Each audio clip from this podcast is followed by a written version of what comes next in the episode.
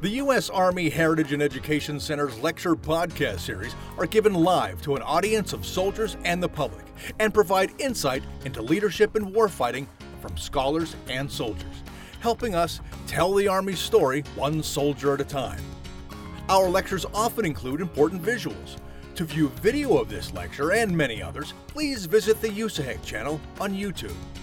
The opinions and statements of the speakers featured on this podcast are not necessarily the views of the United States Army or the U.S. Army Heritage and Education Center.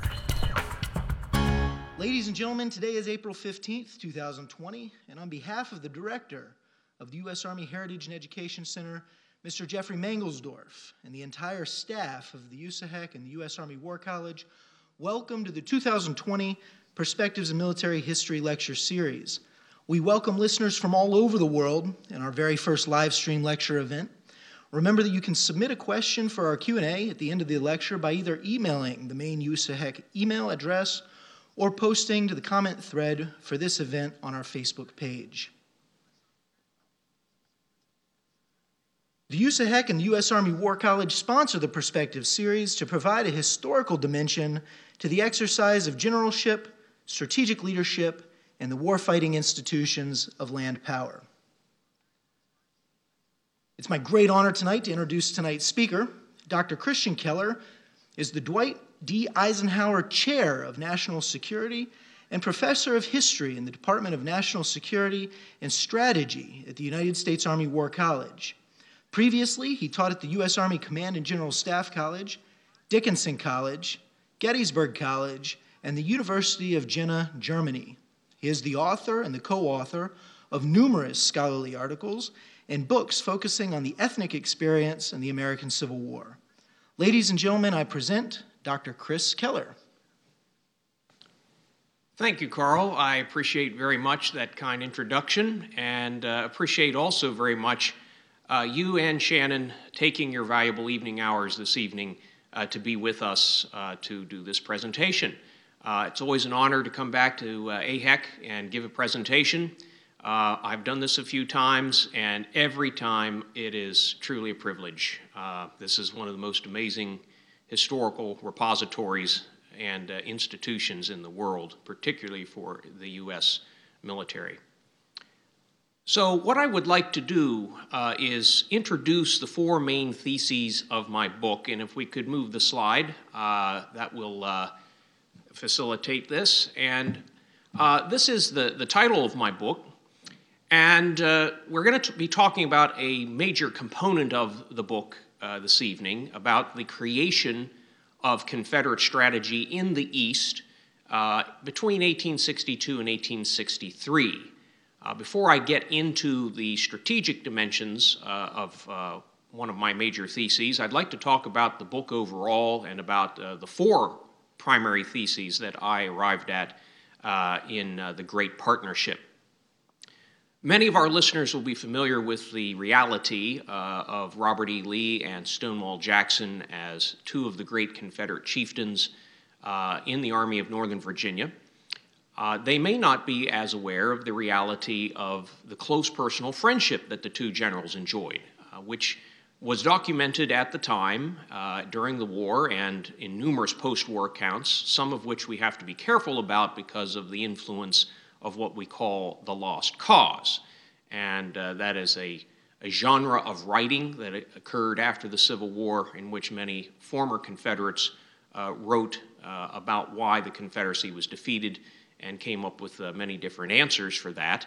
Uh, we have to be careful with uh, the lost cause writings after the war because sometimes they're a bit biased, and I'd be happy to answer questions on that a, uh, in the Q and A. Uh, but the wartime sources, as well as the reputable post-war sources not tainted by the lost cause uh, ideology, both have told us that Lee and Jackson were close. Uh, and we can definitely understand the significance of that closeness if we understand what exactly uh, the two men were able to accomplish during their partnership together. It was not during the entire Civil War. It was only for about one year uh, that Lee and Jackson worked together, and it was the most uh, successful uh, operational and strategic year for the Army of Northern, Northern Virginia and indeed for the Confederacy overall. So, the first of my four theses in the book is pretty straightforward. It's based on the close relationship that the two men enjoyed. Uh, previous authors have commented that uh, they had a close professional relationship, and uh, we do know that. Uh, but there in the historical record for anyone to see uh, have, uh, has been this, this other reality, and that is that the two men were personally quite close. And they were close not only because they enjoyed each other's company uh, and uh, shared similar sentiments uh, about uh, the fate of their country, but also uh, they shared a deep commitment to evangelical Protestantism, particularly the idea of divine providence. Uh, this indicated that all things worked on earth according to God's plan for good and when bad things happened, uh, it was to bring mankind back to where he was supposed to be. Uh, and uh, they both believed this very, very deeply. And uh, I make uh, a lot of discussion in the book about this uh, religious connection between Lee and Jackson, which has been out there as well, which greatly undergirded the personal friendship of the two men, which bloomed particularly during the winter of 1862 and 1863 between the battles of Fredericksburg and Chancellorsville. The second big thesis uh, that I argue uh, in the work uh, is the reality that the best Confederate strategy existed, uh, ex- existed between, uh, the, uh, between the two men, and they were able to come up with this strategy essentially by themselves. Uh, and uh, you could probably br- bring the, uh, the camera back on me. Uh, that would be fine. And that might be surprising to some of our listeners to, to hear this uh, that uh, Lee and Jackson together developed strategy. Jackson is often thought of as simply an operator or a tactician, called Lee's right arm by Lee himself. But Jackson, I discovered in the course of my research, was much more than that. He thought at the strategic level uh, and was himself a strategic level thinker, as we teach strategy today at the Army War College. And this is not transposing modern theory onto a 19th century person. Uh, this is simply looking at uh, what the historical record offers us about Jackson's uh, uh, thinking. And I'll explain in greater detail exactly what he did think and how it influenced Robert E. Lee, uh, and in turn, how the two worked together in developing this theater strategy for the Confederacy. The third great thesis uh, has to do with uh, the loss of Stonewall Jackson uh, to the Confederate nation overall and what it meant to people at the time. After the war, a great deal of literature arose in the lost cause genre, uh, lamenting the death of Jackson as one of the great turning points of the war, and that uh, the Confederacy's fate was sealed because Jackson died. That was one of the tropes uh, that were brought out by many authors. Well, I looked beyond that and found that indeed the death of Jackson did mean a great deal to the people of the Confederacy, uh, to Robert E. Lee personally, and also to uh, uh, many people who were observing this afar, uh, such as Northerners and Europeans. Practically everybody in private letters and diaries uh, and in newspaper editorials from the time uh, understood what the death of Jackson meant uh, for Robert E. Lee and his command team, and also for the Confederacy's uh, chances overall to achieve their policy goal of independence. And then the fourth thesis, uh, last but certainly not least, uh, is a discussion about what exactly uh, it means to be a strategic advisor and a strategic leader. And I spend a great deal of time talking about this uh, throughout the pages of the book and the significance of that unique bond that needs to exist between a strategic leader and his advisor or his advisors, as the case uh, may be. Robert E. Lee was gifted in that he had three of those advisors. Jackson became principal among them before he died. The other two were James Longstreet and J.E.B. or Jeb Stuart, chief of the Confederate cavalry. And Lee did take counsel from all of them uh, primarily from Jackson and Longstreet, but some, from t- time to time from Stuart as well, who was significantly junior uh, to Robert E. Lee, but he was the intelligence gatherer, so what he said mattered as well. This command team that developed under Robert E. Lee uh, was almost unbeatable for a period of time. There was certainly nothing that the Union opponent could come up with to meet it or match it.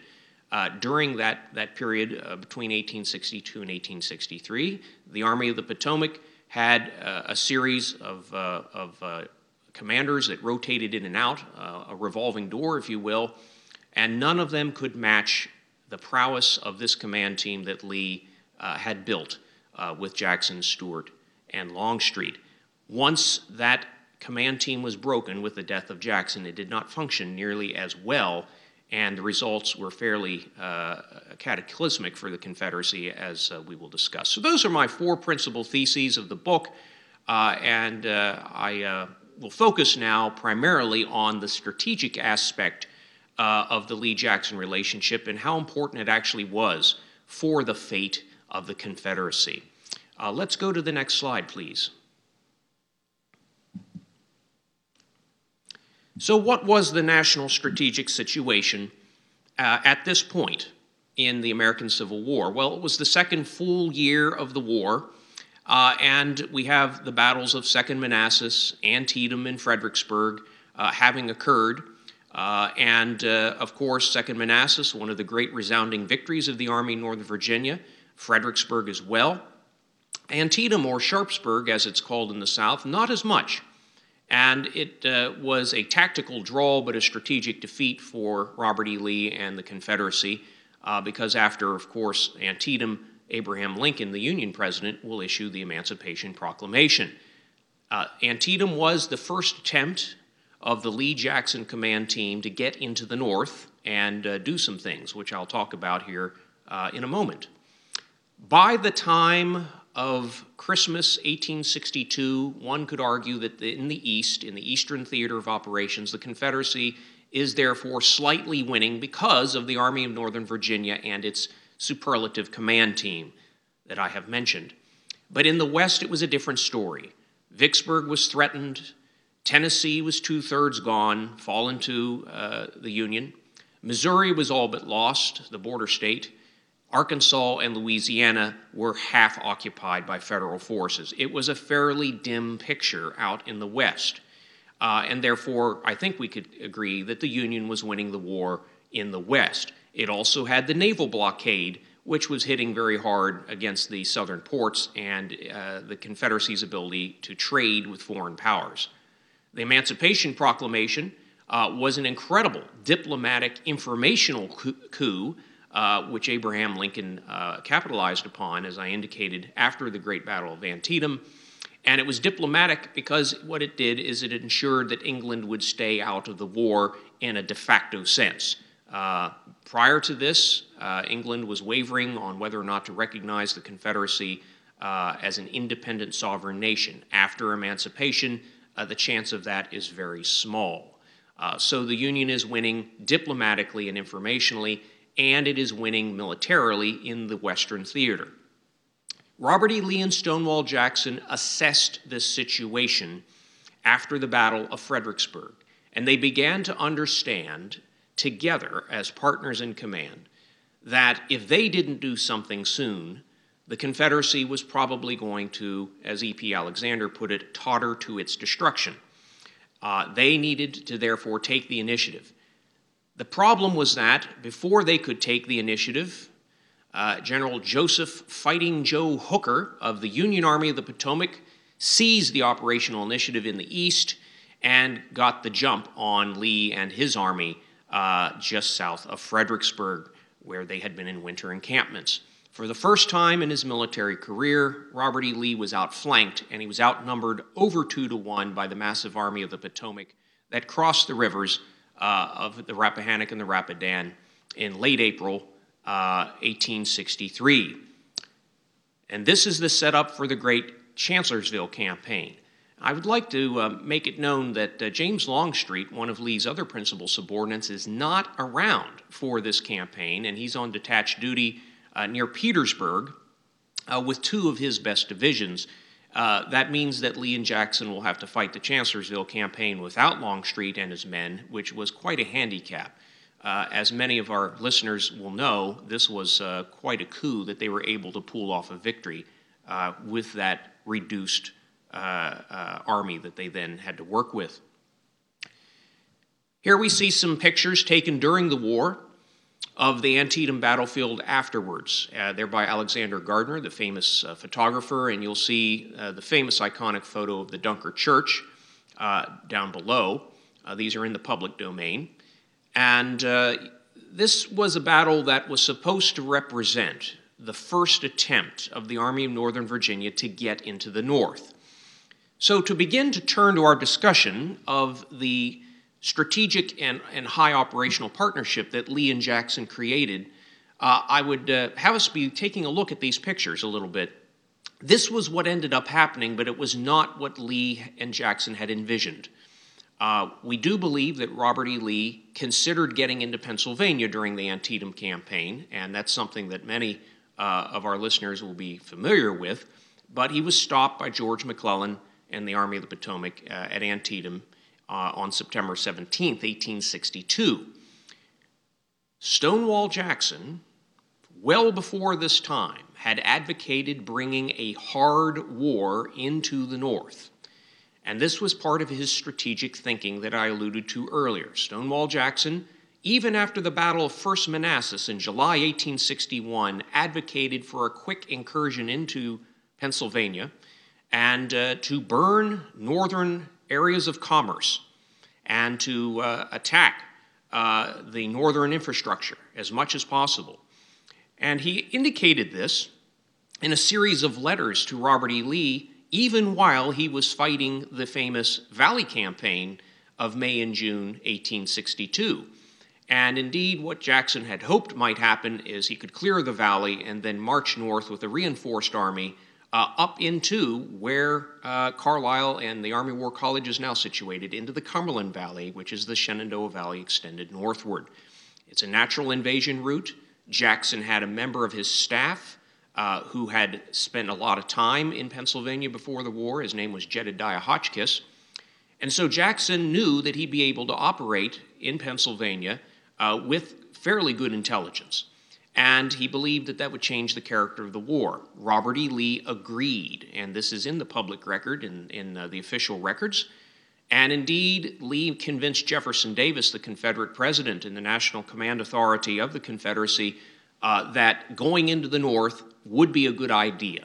But before Lee could dispatch enough reinforcements to, to Jackson for him to embark upon this uh, idea, uh, the Union Army of the Potomac started advancing up the Virginia Peninsula towards Richmond, endangering the rebel capital, and that forced Lee to call Jackson east to help defend Richmond. The series of battles called the Seven Days ensued, and in those seven days, uh, Stonewall Jackson underperformed. He did not do very well tactically. Uh, we do believe he was tired and worn out from the Valley campaign that had literally just finished. And uh, Robert E. Lee was disappointed in this performance. And Jackson therefore had to redeem his reputation with Lee. The Second Manassas campaign would be his first opportunity, and uh, he actually did redeem his reputation fairly well with Robert E. Lee by the conclusion of that climactic campaign, considered one of Lee's greatest victories. But it was in the Antietam campaign that Jackson really shone and uh, vindicated his position. Uh, all the while, he and Lee are spending time together getting to know each other, and a friendship is beginning to bloom despite Jackson's blundering in the seven days. Lee is regaining professional respect for Stonewall, and uh, Stonewall, in turn, has incredible respect for Robert E. Lee, saying uh, supposedly, I would follow him blindfolded. These are the Union opponents uh, who Lee and Jackson uh, had the privilege of fighting. Uh, obviously, this is in the pre Ulysses S. Grant era and the pre George Gordon Meade era.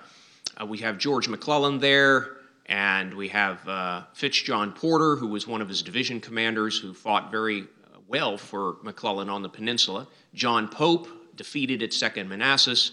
Ambrose Burnside defeated at Fredericksburg, Joseph Hooker defeated at Chancellorsville, and then the final gentleman there, Oliver Otis Howard, commanding the Union 11th Corps at Chancellorsville, which took the brunt of Jackson's famous flank attack. Uh, I bring this slide up to remind everybody that it took two to tango, and so the Confederate command team of Lee and Jackson, complemented by Stuart and Longstreet, could not have done as well as it did without the cooperation of these gentlemen here, who often made mistakes which the Confederate command team was able to monopolize upon, and indeed they did.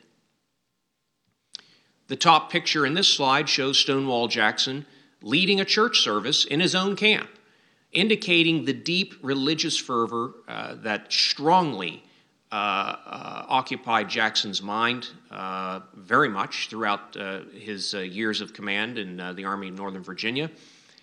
it was not a crazy, off the wall Christian belief, though. As I write in the book, Jackson was a little bit off to the extreme on the spectrum but many Americans at the time were fervent believers uh, in uh, evangelical Protestantism, dis- regardless of their, uh, of their denomination. Uh, he was a little bit on the one edge of it, but he was not crazy uh, as uh, some recent writers have made him out to be. He was very fervent. Robert E. Lee would not be quite as far along the spectrum as Jackson was, but he shared with him, as I indicated, this deep sense of religious faith, and it was a glue that helped bond the two men uh, in friendship. The bottom picture shows Moss Neck Manor, which is uh, south of Fredericksburg, and for the early part of the winter of 1862 to 63, Jackson had his headquarters on the plantation grounds. This map shows us the three main areas of consideration prior to the Chancellorsville campaign. Where the Confederacy is in trouble. Number one represents the Vicksburg area. Number two in uh, southern Tennessee and northern Alabama and Georgia. Uh, you have the uh, issue of defending Chattanooga and trying to keep the Federals out of the Deep South. Uh, how could this be done? Braxton Bragg, the Confederate commander of the Army of Tennessee in that area, outnumbered, and it's only a matter of time until he gets pushed back. So believed the Confederate National Command Authority in Richmond. And then, of course, closer to home, option number three uh, remain doing something in the East. Uh, perhaps uh, a new campaign uh, in the East to try to remedy the mistakes that were made in the Antietam campaign of the previous fall. These are the options that the Confederate leadership is thinking about in the winter of 1862 and 1863. Robert E. Lee and Stonewall Jackson are also thinking about these, particularly Lee, Jackson pushing for his favorite adventure to get into the North and to wreak havoc on the Northern infrastructure. Uh, he began to believe that the, the greatest target that uh, beckoned in Pennsylvania were the coal mines east of the Susquehanna River and the capital of Harrisburg. Uh, and he thought that by burning out those coal mines, uh, he would reduce the ability of the North to uh, move its armies and its navies because they were reliant on steam power in the form of locomotives and in the form of steam turbines in the blockading fleet that uh, kept the Confederacy from trading with Europe. Jackson, therefore, is thinking strategically, I would argue, because he's thinking about the strategic means of the Union. Fully 70% of the North's coal came out of uh, just a few coal mines in Pennsylvania. So if they had been successfully attacked and burned out, uh, who knows what might have happened. Jackson is thinking this way. He also wanted to disrupt uh, the railroad heads in Harrisburg, cut the railroad lines that linked the New England states with the Midwest, and possibly march on Philadelphia. Uh, very interesting, radical ideas of a hard war, which many, in many ways uh, presume and, and foreshadow the hard war that will actually be unleashed, ironically, on the Confederacy by Ulysses S. Grant and William T. Sherman uh, just a year or so later. And you can bring the camera back to me now. So, when we think about the Lee Jackson relationship right before the Battle of Chancellorsville, there are a few points I would like to emphasize.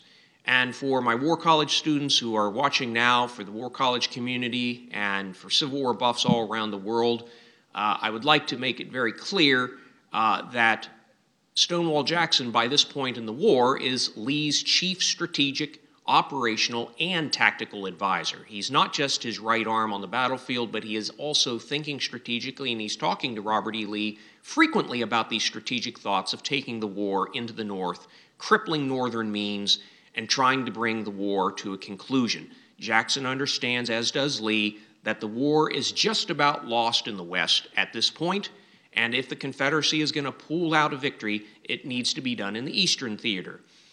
How much Robert E. Lee absorbed Jackson's thoughts verbatim is impossible to say from the historical record.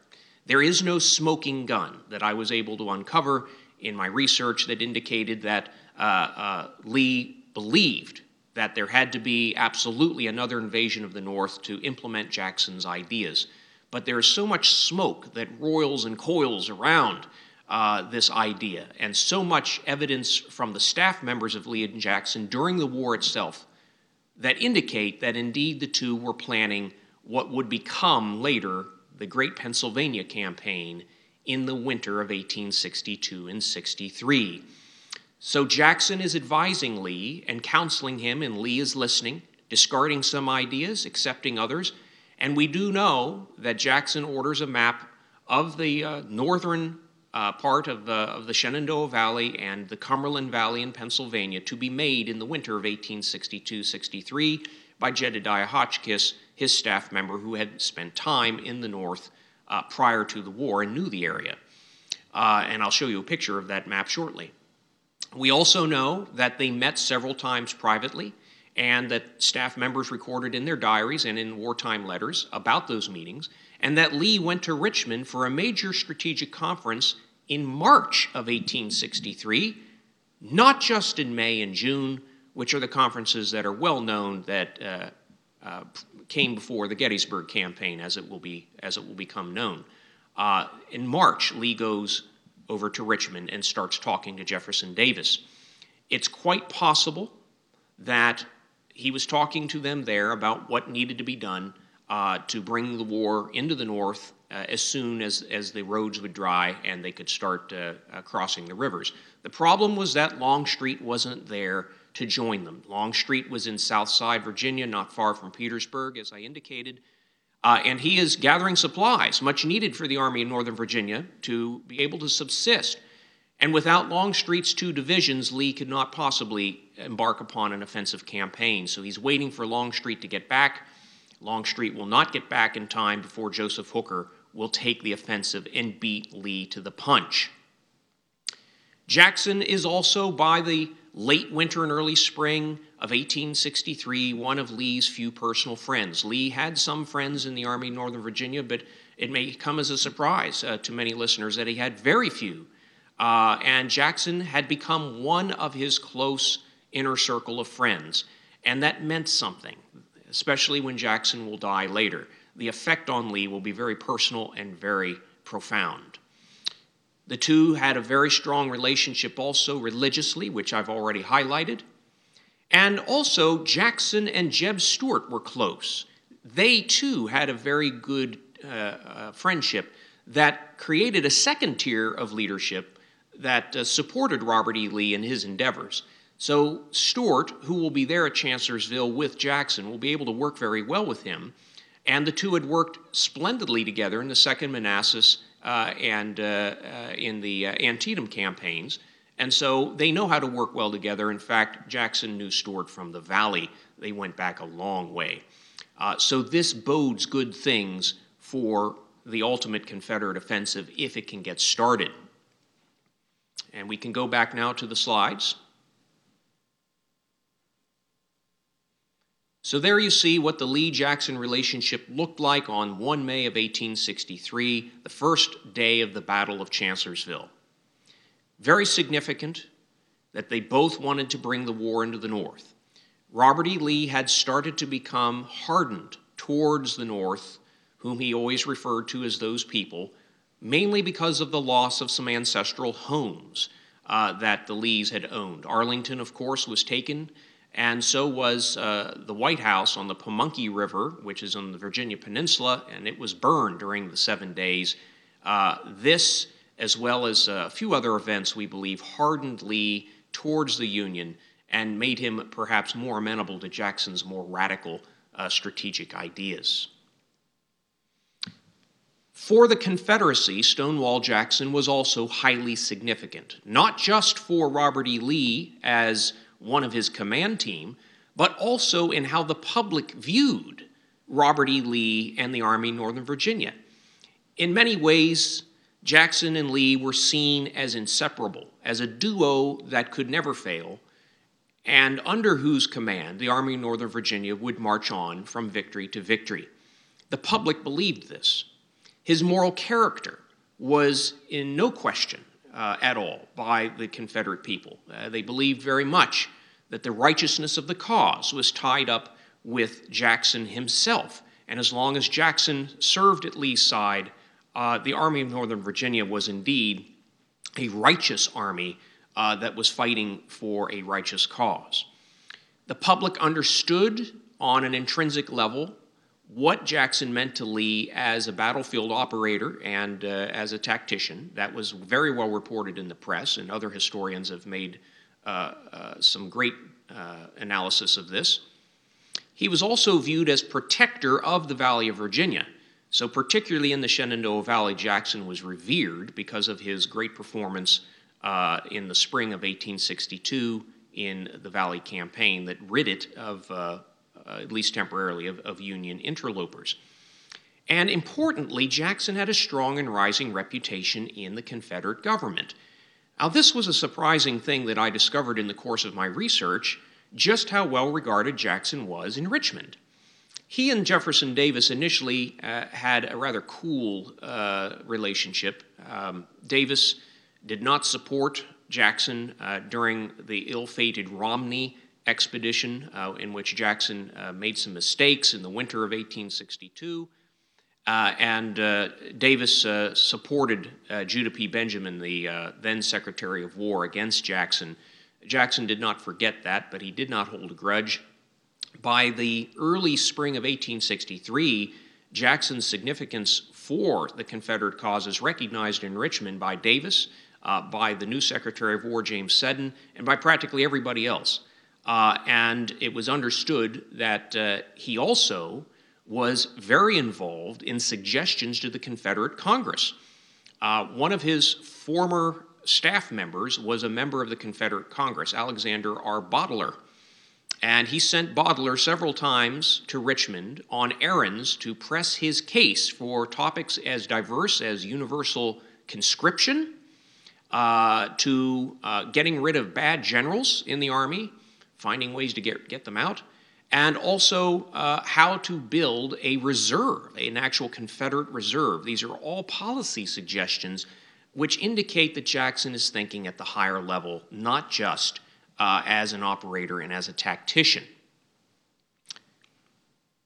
So we can go back to me now, and I'm going to tell you a little bit now, everybody, about what actually ended up happening so, on the 1st of May 1863, the Great Chancellorsville Campaign is going to open up. And we know that Robert E. Lee and Jackson will pull a victory from the jaws of defeat in this incredible uh, battle, considered by most historians to be Lee's greatest battle. Outnumbered over two to one, he is able to uh, defeat Joseph Hooker. Joseph Hooker cooperated, as I insinuated earlier, uh, by essentially allowing himself to be psychologically defeated as well. But the reason that that occurred, and this is a case study of how well Lee and Jackson worked together, was because Lee and Jackson put their minds together when they realized they had been outflanked operationally and Hooker had 75,000 troops on their left flank pushing towards their camps at Fredericksburg. They put their minds together and instead of retreating, which is what Joe Hooker expected, they actually went out to meet him. Lee gave complete tactical command to Jackson on that first day of May 1863, and Jackson hit Hooker's lead corps hard, punching them in the nose where and when they were not supposed to be. And Hooker lost his nerve and decided to retreat rather than continue fighting his plan that he had so carefully conceived of and which many historians believe was a very good plan operationally. He retreats back into the wilderness around Chancellorsville, which was just a large building at the time, uh, not really a village, deep in the Virginia wilderness. Then Lee and Jackson decide to go on another bold idea. The first time in this campaign was to actually meet Hooker aggressively head on, though they're outnumbered two to one.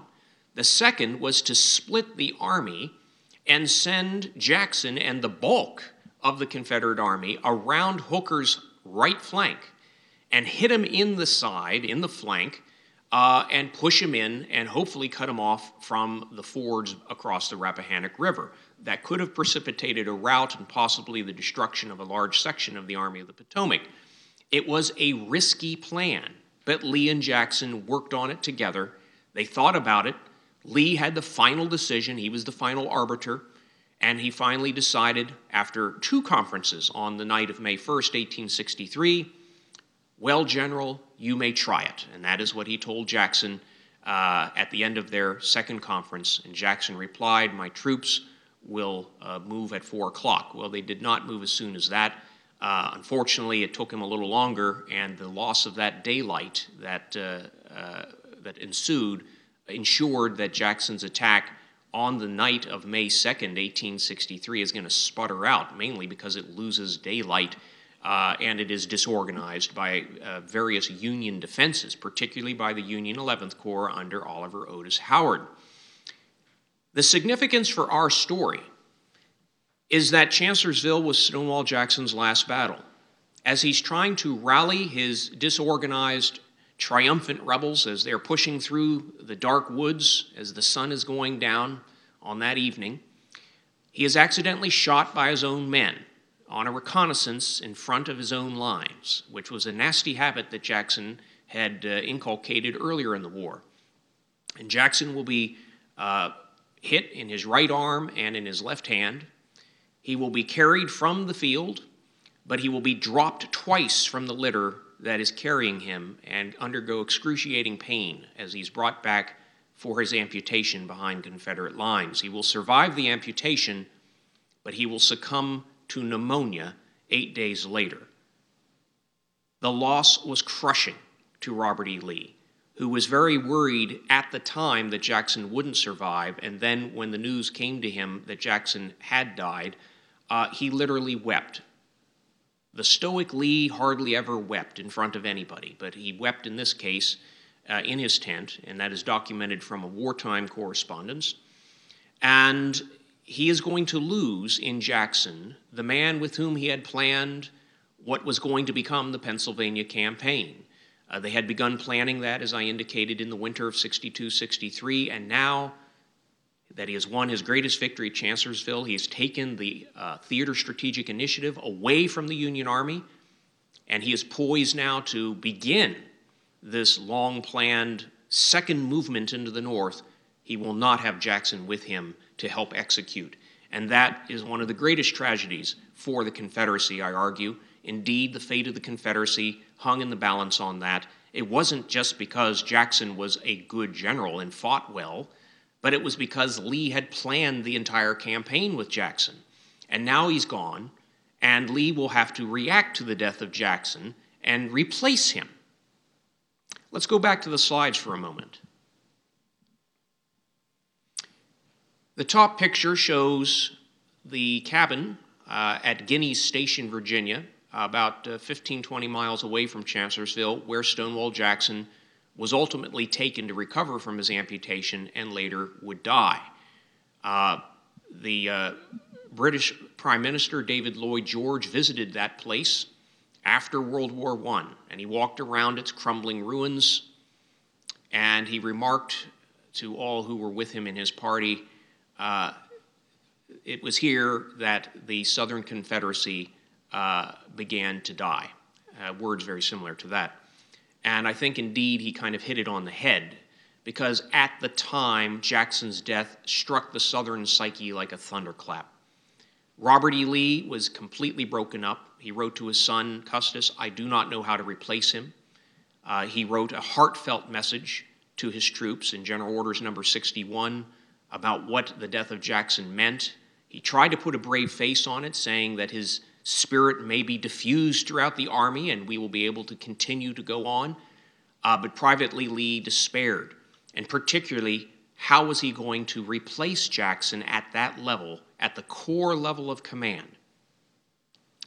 The Southern people also recognized the death of Jackson for what it was and came to understand that with Jackson's loss, Lee was crippled as a, as a commander, at least temporarily. And through the time uh, of uh, May, the whole way into July and even uh, August 1863, Southern newspaper editorials were filled with lamentations of Jackson's death. And I will show you some examples of these here very shortly. And it was recognized also in the North and overseas for what it was at the time a great strategic level contingency point. In many ways, the death of Jackson was for the Confederacy what the, what the death of Lincoln would be for the Union in 1865. It was a national moment of reckoning and a moment of inward reflection and thinking about what the future would hold. The bottom picture shows the great map of Jedediah Hotchkiss, Jackson's mapmaker and staff member who had served in Pennsylvania as a schoolteacher before the war. And you can see the southern counties of Pennsylvania clearly outlined there. Lee and Jackson would have had, therefore, a fairly good map uh, up to the Susquehanna River had they managed to get into Pennsylvania. Across the Confederacy, the reaction to Jackson's death was nigh catastrophic. Robert E. Lee, I already mentioned, uh, was devastated. In the Army of Northern Virginia, officers and enlisted men were known to say a national calamity had happened. They echoed the President of the Confederacy, Jefferson Davis, in that exact phrase. God's will be done, some of them thought, and actually wrote uh, rather stoically. And one soldier uh, echoed the thoughts of many others whose letters I read in, when he wrote, All hopes of peace and independence are vanished forever. Uh, this was actually written many times in several letters in some form or another. Uh, there was a belief that the loss of Jackson was a turning point. In Richmond, government officials called it also a national calamity, and Secretary of War James Seddon said that Jackson's loss was irreparable. In Virginia, the newspapers indicated uh, incredible mourning. He has fallen and a nation weeps, said one prominent Valley newspaper. Uh, in Richmond, uh, all the prominent newspapers echoed this sentiment. In the Deep South and in the Carolinas, uh, the mourning was equally as, uh, as profound. One newspaper editor said, This is the most serious loss we have yet sustained in the war. Uh, the terms national calamity came back many times. Uh, another newspaper said that Jackson was absolutely invaluable to the cause. And a Texas as far away as Mobile, Alabama said there is universal gloom in our community as a result of the death of General Jackson. In England, the uh, London Times, I believe this quote comes from the Times, said assuredly, this was the most fatal shot of the war to the Confederates. And in the North, Oliver Otis Howard said after his death, General Lee could not replace him. Abraham Lincoln also went on record about the death of Jackson and wrote to the editor uh, of the Washington Morning Post uh, uh, indicating that uh, he appreciated the uh, eulogy that was given in a northern paper about the death of this Confederate general. Rather interesting uh, tidbit. And so now, what does this mean in a real sense for Robert E. Lee and the Army of Northern Virginia on the eve of the Pennsylvania campaign? Well, as you can see from this slide, there's going to be a reorganization. And from the two corps system of Longstreet and Jackson, with Stuart serving as uh, a member of the Great Triumvirate, as I call it, we are going to change to a three corps system with Longstreet and two new division commanders who had previously served under Stonewall Jackson, Richard S. Ewell and A.P. Hill, raised to new levels of responsibility to which they were uh, unaccustomed.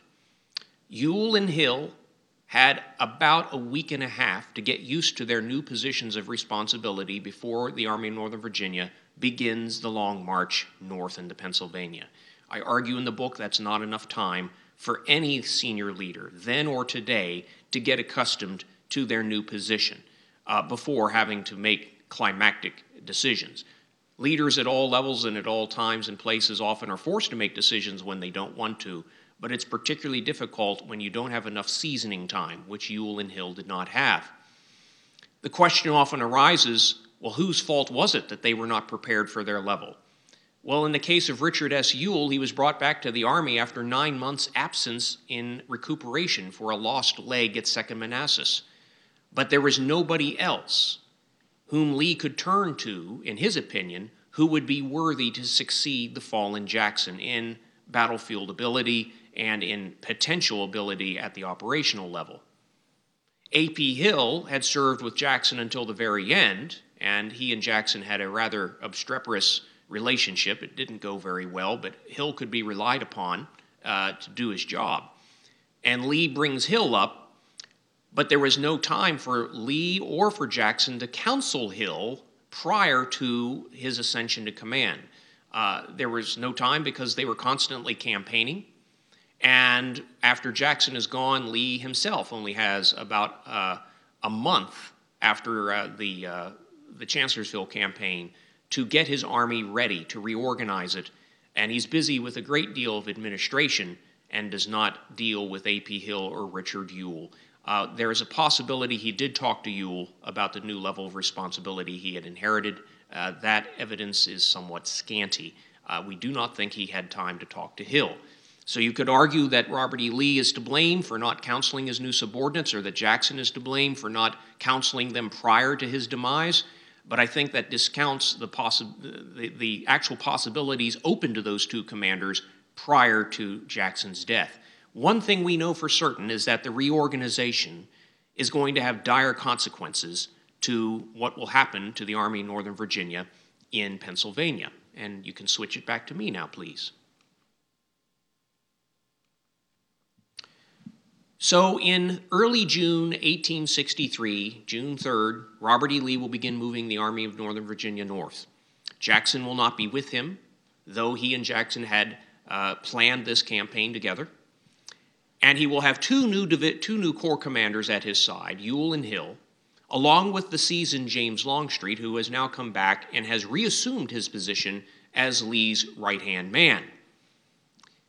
When they get into Pennsylvania, Many of our listeners and, and, and, viewers will remember that Longstreet perceived that he and Lee had an agreement before they got into the North that they would fight a defensive battle in an offensive theater campaign. Uh, that was not substantiated by Lee after the war uh, in the few years that he survived after 1865. In fact, he said he could, he could not believe that there was such a decision made. Uh, Longstreet probably didn't move as well or as quickly as he could have at Gettysburg because of that possible disagreement, even if it was just in his own head. And we know that Ewell and Hill will underperform on the critical first day of the Battle of Gettysburg. But lest anybody misconstrue my intent here, I'm not going to ask the what if question if Jackson had been at Gettysburg. Instead, I will say that the death of Jackson, Jackson sets into motion a cascade series of events that otherwise would never have occurred if he had lived. And in fact, the great battle at Gettysburg may not have occurred at Gettysburg at all, but would have been somewhere likely further east and or south. How Lee would have decided to reorganize his army, if at all, in the wake of a surviving Jackson is impossible for us to know. But one thing I will say, and I will end with this, is that the entire character of the Civil War and the fate of the Confederacy would have been quite different. Thank you very much. All right, Dr. Keller, at this point, we probably have a huge round of applause. That was absolutely fantastic uh, discussion. Uh, and I'll tell you, the questions have just been rolling in uh, through our uh, Facebook page uh, and, of course, through, uh, through our um, uh, through our VES email, our, our USAHEC email address. So I've got a whole notebook here full of questions. Of course, to our listeners out there, uh, we're not prob- we're probably not going to be able to get through all the questions, but I've consolidated a few down uh, to some of the uh, some of the ones that uh, multiple people have asked. Um, to get started, we'll go with a, a, fairly simple one. Did Jackson have a protege? and there's a there's a, a, a codicil to this. If not, do you see that as a failure of leadership? Right. I, I addressed that issue at near the end of my talk. Uh, he, if he had a protege, it was probably Richard Ewell. Uh, but Ewell is going to be uh, badly hurt at Second Manassas. He's going to lose his leg there, and he's going to be knocked out of the Army for nine months in rehabilitation. Uh, and that means when Ewell comes back, uh, he is not used to how the Army of Northern Virginia has evolved, and uh, he certainly is not used to Jackson not being in it. Uh, he had served well under Jackson in the Valley Campaign of 1862 and had served with Jackson up to Second Manassas uh, and now he is gone. I would say it would, would have been Richard Ewell as a possible protege, uh, but other than that, uh, Jackson did not uh, foster and build subordinates. And uh, I do mention in the book, as other authors have, have criticized Jackson on this, for not doing a better job in mentoring subordinates. And we know today, in the modern U.S. Uh, military, this is a major consideration as we try to build our soldiers and our officers. Uh, uh, we want very much to be able to have people succeed in times of, of, uh, of difficulty when people are, are removed from their positions from uh, whatever cause. Uh, one could perhaps criticize Jackson for this.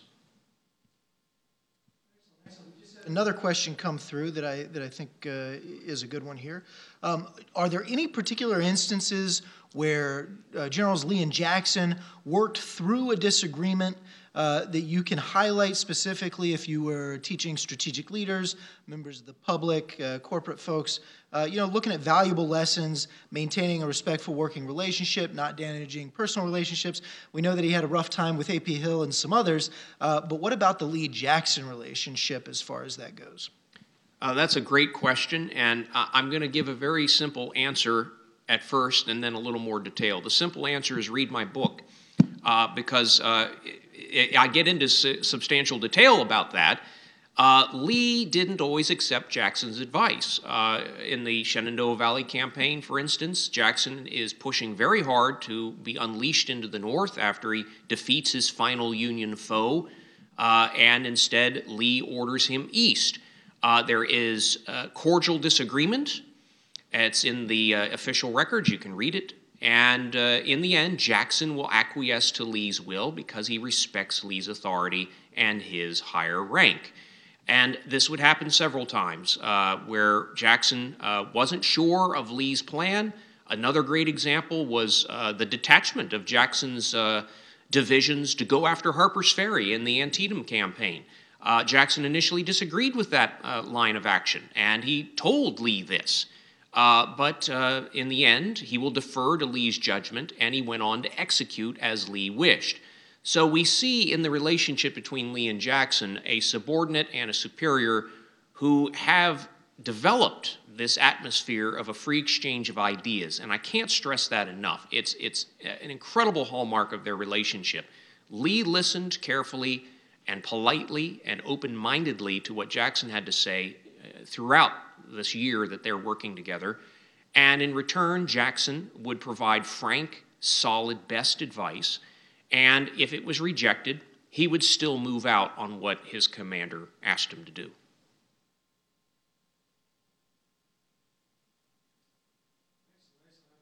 Questions rolling in here, Dr. Keller. Uh, let me go with this one, uh, uh, a little bit of a long one from, uh, from the emails. Um, going back to that, uh, that winter spring of, uh, of 63, we have a, a sick and dying uh, Stonewall Jackson, two new Corps commanders, uh, Longstreet feeling out of the loop while he was away. Um, and then uh, the the uh, the correspondent here, at, you know, making a note about Longstreet feeling as Lee did not want to listen to him at Gettysburg, and of course Stuart having his issues with the loss of Jackson. You went over that quite a bit, uh, but this gets more into the question of Gettysburg. Do you feel that Lee was shaded by the ghost of Jackson in terms of his de- uh, decisions during the Pennsylvania campaign? Um, uh, and why was he so on the offensive at Gettysburg? Do you feel that this was uh, uh, kind of uh, Jackson's ghost in Lee's mind at Gettysburg? That's a fascinating question, and I've wrestled with that since about age 10. Um, the, the, the, the short answer to that excellent question is there's no question that Lee struggled under the shadow and the ghost of Jackson's absence in the Pennsylvania campaign. I get into this in, into considerable degree in my final chapter, and I would urge listeners to take a look at that and how I piece through what the trickle down effects, the second and third order effects, as we say, uh, actually were for Lee, not just as he's planning the campaign, not just as he's moving north, but also then in execution. And there's no question uh, that Lee has not yet adjusted his command style, which is very mission command oriented, as we would call it today, a very intent based command style in which all he had to do was just say what he generally wanted done and Jackson would do it. Uh, Longstreet could do it also to some degree, as could Stuart. Lee had that relationship with his great triumvirate, the command team that he had carefully built uh, after the seven days. With Jackson's death, the command team is shattered. Longstreet now is trying to fill several pairs of shoes, I would argue, and is overassuming his importance to Lee, perhaps, which could lead to some friction in the Pennsylvania campaign, as I alluded. And most importantly, Lee didn't have time to adjust. And I'm not making an excuse for him. I don't think he, he would have had time, uh, even if he'd had a month, to get used to the reality of Jackson's absence and what that meant for how he had to give his orders. Uh, Ewell and Hill were used to getting Jackson type orders, particularly Hill, who had been with Jackson most recently, uh, which were very punctilious, very direct very specific, and if you didn't do it the way Jackson wanted you to do it, then you got put up on a court martial, which is what happened to Hill twice. Uh, and Robert E. Lee is going to issue his more discretionary intent based orders at Gettysburg, and it's going to get him into trouble on the first day in particular. Uh, with Richard Ewell, he sends the message twice to attack uh, Cemetery Hill. Ewell decides it's not practicable to do so, as uh, many of you know. Uh, and uh, there are many reasons behind Ewell's decision making we don't have time to get into, but I think Lee did not adjust uh, uh in time for the climactic uh, Gettysburg campaign. He just didn't have time to adjust his command style. Um, so, in that way, he's definitely struggling with the shadow of Jackson. Dr. Keller, we've got uh, probably about six different questions that all kind of wrap around the same the same concept here you mentioned several different times uh, Jackson as a corps commander. Uh, what is your opinion on Stonewall Jackson as a corps commander versus a possible Army commander? I know we're looking at a little more speculation there, uh, but was Jackson at his top rung as a corps commander, or what do you think about Army command for him? Mm, another good question. I believe that Jackson would have wanted to stay underneath the command of Robert E. Lee. Because before he died, uh, there is historical evidence in, in letters uh, that he wrote and uh, to, to, his wife, and in correspondence uh, uh, that survives from the war from his uh, staff officers. that he did not want to leave Lee's side. He did not even want to accept independent command in the Valley of Virginia. He, he was interested in maybe getting that because he wanted to go back to the Valley. He loved the valley and he wanted to be there, but he also wanted to stay by Lee's side. I don't think that is just because he professionally respected Robert E. Lee. I think it's because he and Lee were friends and he knew that Lee needed him. And he believed very clearly that his place was with his commanding general. Uh, I doubt very much that he would have lobbied for nor wanted a detached command of his own. Uh, unlike James Longstreet, who we know definitely did. He wanted that from the very beginning and ultimately will get it twice uh, in the, uh, uh, the, the, Suffolk campaign, which is what he was doing during Chancellorsville, and then later uh, when he goes uh, down to reinforce Braxton Bragg and, and then ends up in, in Knoxville. Longstreet finally got his independent commands. He always wanted those. Jackson did not. And I don't think Jackson would have also made an, a really good big army commander. I think he always was good at commanding a corps level or less. Uh, I think if he had gone over 40,000 men, it might have been too much for him. Uh, that's just my personal opinion based on my research. Uh, in fact, he wanted 40,000 men when he was requesting reinforcements to get into Pennsylvania in 1862. That was the number he used. I don't think he would have wanted an army bigger than that. All right, uh, Dr. Keller, we have time for one more question. And again, I'm going to take the liberty here to wrap a few different questions uh, the, along the same theme uh, into one. Let's look a little bit further out than just than uh, than the immediate aftermath of Stonewall Jackson's death.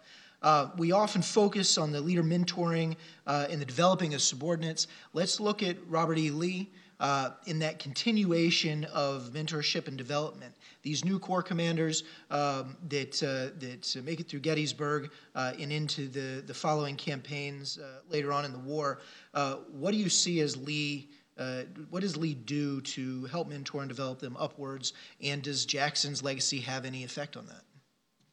Walter Taylor, who was one of Lee's chief aides, a name familiar to some of our viewers probably, wrote during 1864, during the Overland campaign against U.S. Grant, Oh, for a Jackson.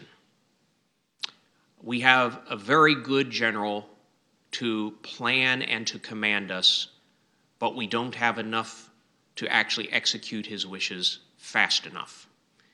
Uh, that's almost an exact quote from Walter Taylor, who was very close to Lee in proximity throughout the entire war and knew him very well. Uh, and so I think that quote encapsulates the loss of Jackson and its significance to Lee's command team after uh, the campaign of Chancellorsville. It not only affects the Pennsylvania campaign, and I, I argue in the book that was very important because that was uh, the last great chance, I think, that the Confederacy had to win its independence on the battlefield as opposed to a political solution if they had managed to uh, stall uh, the advances of the Union armies prior to uh, the 1864 election.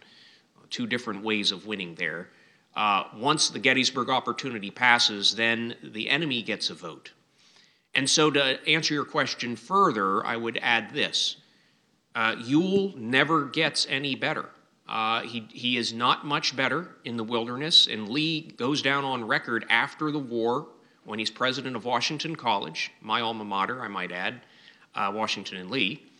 Uh, he goes down on record uh, in an interview saying that Ewell was slow in the wilderness. Uh, he also went down on record saying Longstreet was often slow.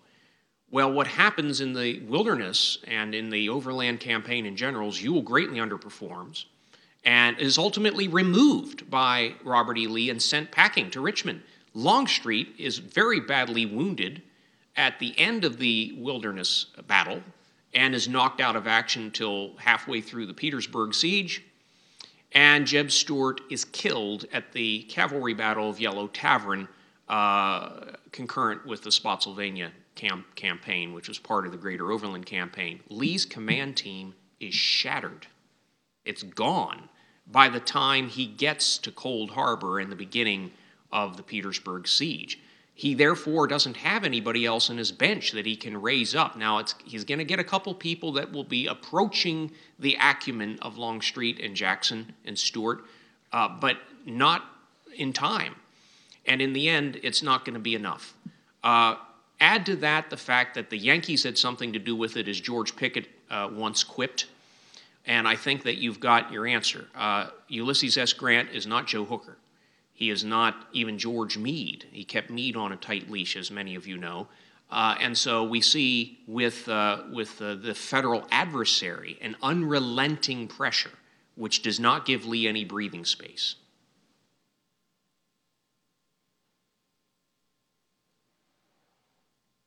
All right, sir. I would have we would have a standing ovation. I'm sure. I'm sure that all of our uh, listeners are in their living rooms right now, applauding uh, such a wonderful uh, uh, program tonight. Dr. Keller, we very much appreciate you coming in. Ladies and gentlemen, everyone out there in the internet world, thank you for joining us tonight. We look forward to further online events with you. Uh, please keep an eye out on our social media pages and the events tab on our website uh, to learn more about our upcoming events. Thank you. Please stay healthy and good evening. Thank you for listening to our lecture.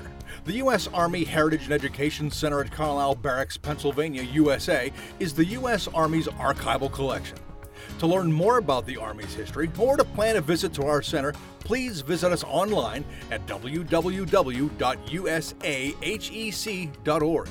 You can also follow us on Facebook, Twitter, and YouTube to learn more about our upcoming events.